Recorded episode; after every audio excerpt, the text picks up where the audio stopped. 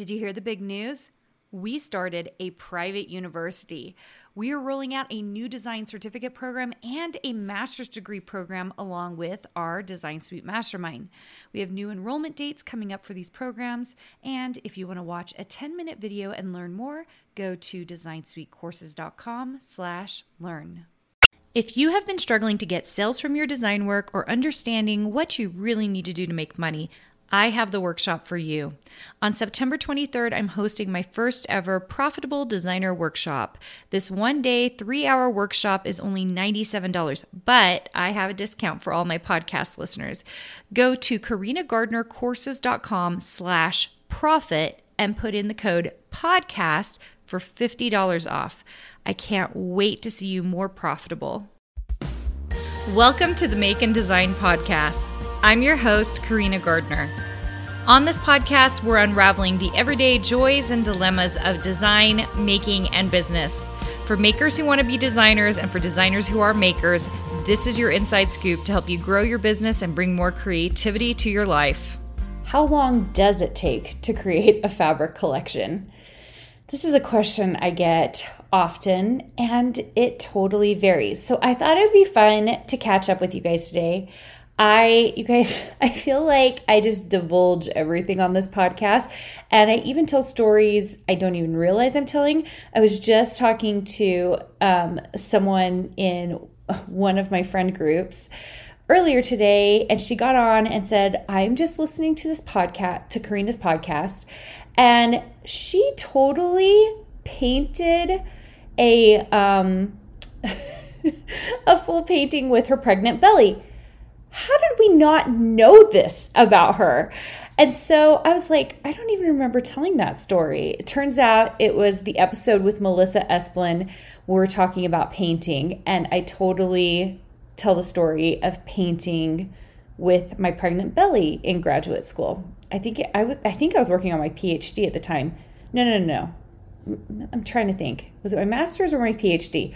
One of those, I painted a painting with my belly, and my husband loves that painting, and he's kept it. It's very, um, it's very abstract since it was painted with my belly. Anyway, I kind of tell you guys all the things on here, so this episode's going to be no different. I am going to just chat with you guys about creating fabric line. I know it is a desire of many of my design suite members to become fabric designers. And um, it's, I mean, it is such a fun thing. So if this will help you a little bit, I, I will be so glad. Okay.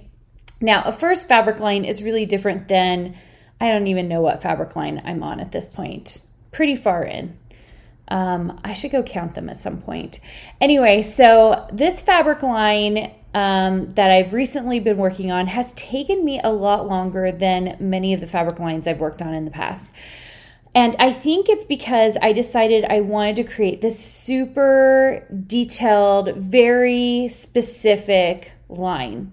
And I feel like I can't divulge any of the details because, as you well know, in fabric, I'll be designing a line now um, when I do when I am recording this, it'll be August of 2021, and you won't see this line until maybe a year, maybe a year and a half away. So I can't divulge really anything about this line, but I've done some things in this line that's been a little different from the past. So I thought I would start that out. Okay, the first thing is I always have to have blocks of time to work on a fabric line when I'm like trying to figure out the color scheme, trying to figure out what it's going to be about. Um, I usually start with the master or my secondary. That's just the way I roll. I know a lot of people start out differently, but that's for me, I like a master, or sometimes in this case, I ended up starting with my secondary fabric. The secondary fabric helps me because I can like use less colors, so I can kind of control the color schemes. And I also like it because it kind of it's detailed. It's a detailed piece, but it's not as detailed as my master will be nor as colorful. So it kind of gives me some limitations and gives me a feel for the rest of the line. Um, I think this has happened in I would at least 50% of my lines. I start with the secondary. Don't ask me why. It just it just always feels right to me because the master is so difficult and should have so much in it. It should be so complete. um, that I tend to leave it till after the secondary. Now, in most cases, after I complete the secondary, I can do the master. Okay, so for this line, I have had it on my list to work on this line since January, and it's August now. So in July, I booked myself a hotel stay. I went in at uh, four o'clock in the afternoon, and I start. I set up a desk, lots of treats. People left me treats. It was so nice um, in my neighborhood because I knew I was going to go do this. I set up the TV. I actually turned on Gilmore Girls because I've watched it about mm, a dozen times because I don't have to watch it. Right? It just like sits on in the background while I'm working. It's like my white noise. Um, I turned on Gilmore Girls and I started working on the secondary. And the secondary came quickly. There were some pieces, some flowers that I ended up throwing out, but then I started really quickly on my master. I worked on my master until about midnight that night, woke up the next morning pretty early, and continued to work on it. And they let me leave the hotel at one, and all I had finished was the secondary and the master. Okay. Now, normally that's a pretty good pace, I would say, because the last pieces are really quick after that. You know, like all the other pieces are quick. So I came home, I played with it a little bit, um, and then got back to my regular work. And so I left it alone for a week. I came back to it. You guys, I hated the master. Like I hated it. I looked at it and I was like, this is not right. It is not the feeling I'm trying to get to. It's not like the look I'm wanting. And I put it in my outbox. I, I, keep everything, but I put it into an, a folder called took out. everything else except for the regular business maintenance oh, I needed to do out. off my list. And I said, I'm going to finish the fabric line this week. I like, I all videos, all everything except for this podcast that I'm doing on a Friday. I've been working on the fabric line all week. And I, on Monday, I sat down and I started working on a damask. Now, I started showing this damask all the way back in April. I started playing with some ideas of a damask and I knew it was wrong. It was just like a good template to start from. And so I worked on the damask all day Monday and part of the day on Tuesday until I could get it right. It's a very detailed damask. It has two layers on it. A lot of damasks don't. And um, I did a lot of hand drawing to get that top layer correct. So it was kind of a more intricate damask than I normally would do. And then I spent a couple of days kind of mapping out the rest of it, working on some blenders. And um, I am now to the point. Oh, and I changed the colors, like totally changed the colors. And then um, I am almost done today. I'm going to finish the last two pieces, and then I have a master left. You guys, I never leave a master fabric piece till the very end, but I did this time because I had such a clear idea of what the other pieces were going to be to make this a full collection. And I have a really good idea in my master what needs to happen, but I needed to get the colors correct. I needed to get the rest of it correct for me to really sit down and work on the master. So the goal is to finish the whole line by tomorrow. So that means I have to double down and make sure the master gets finished tomorrow. So how long does a fabric line take? Okay, so based on that, a weekend plus a week basically is what it's taken me.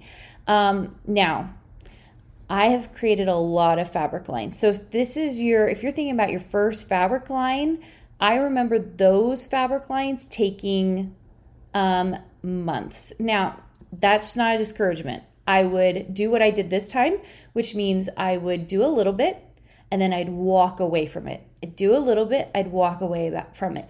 One of the problems with being an artist or creative is sometimes we get so stuck into our work and we're loving what we're doing and then we walk away and we come back to it and a couple of things happens. One, you see it and you're like this is perfect, it's awesome. The other thing that happens is oh my gosh, that is so ugly. I can't believe I thought that was going to work.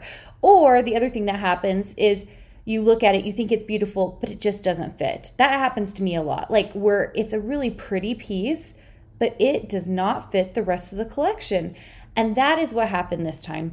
I saw the master and I was like, that might be something great for another day, but it is not great for today. It doesn't work for the current collection, which made me so sad, but it just it didn't feel right. And one of I think the reasons people become good fabric designers is because they don't get attached to their work. If I send this in and Riley Blake says to me, Karina, we don't like piece number five. Either I can make an argument for why I think it's perfect, or I can create a new piece for it. And I have to really pay attention to see why they're saying a certain piece doesn't work in a collection. So, um, those are some ideas and thoughts. I'm excited for you guys to see this collection. I've given some sneak peeks while I was like doing all the sketches and doodles, but really I haven't shown like what the real collection is going to look like. And hey, who knows? Riley Blake could come back to me and say, We hate this. You guys, that happens all the time. And I think it derails a lot of designers when they turn in a second collection or whatever and they see that it doesn't get accepted. Don't let that derail you you just turn in another collection.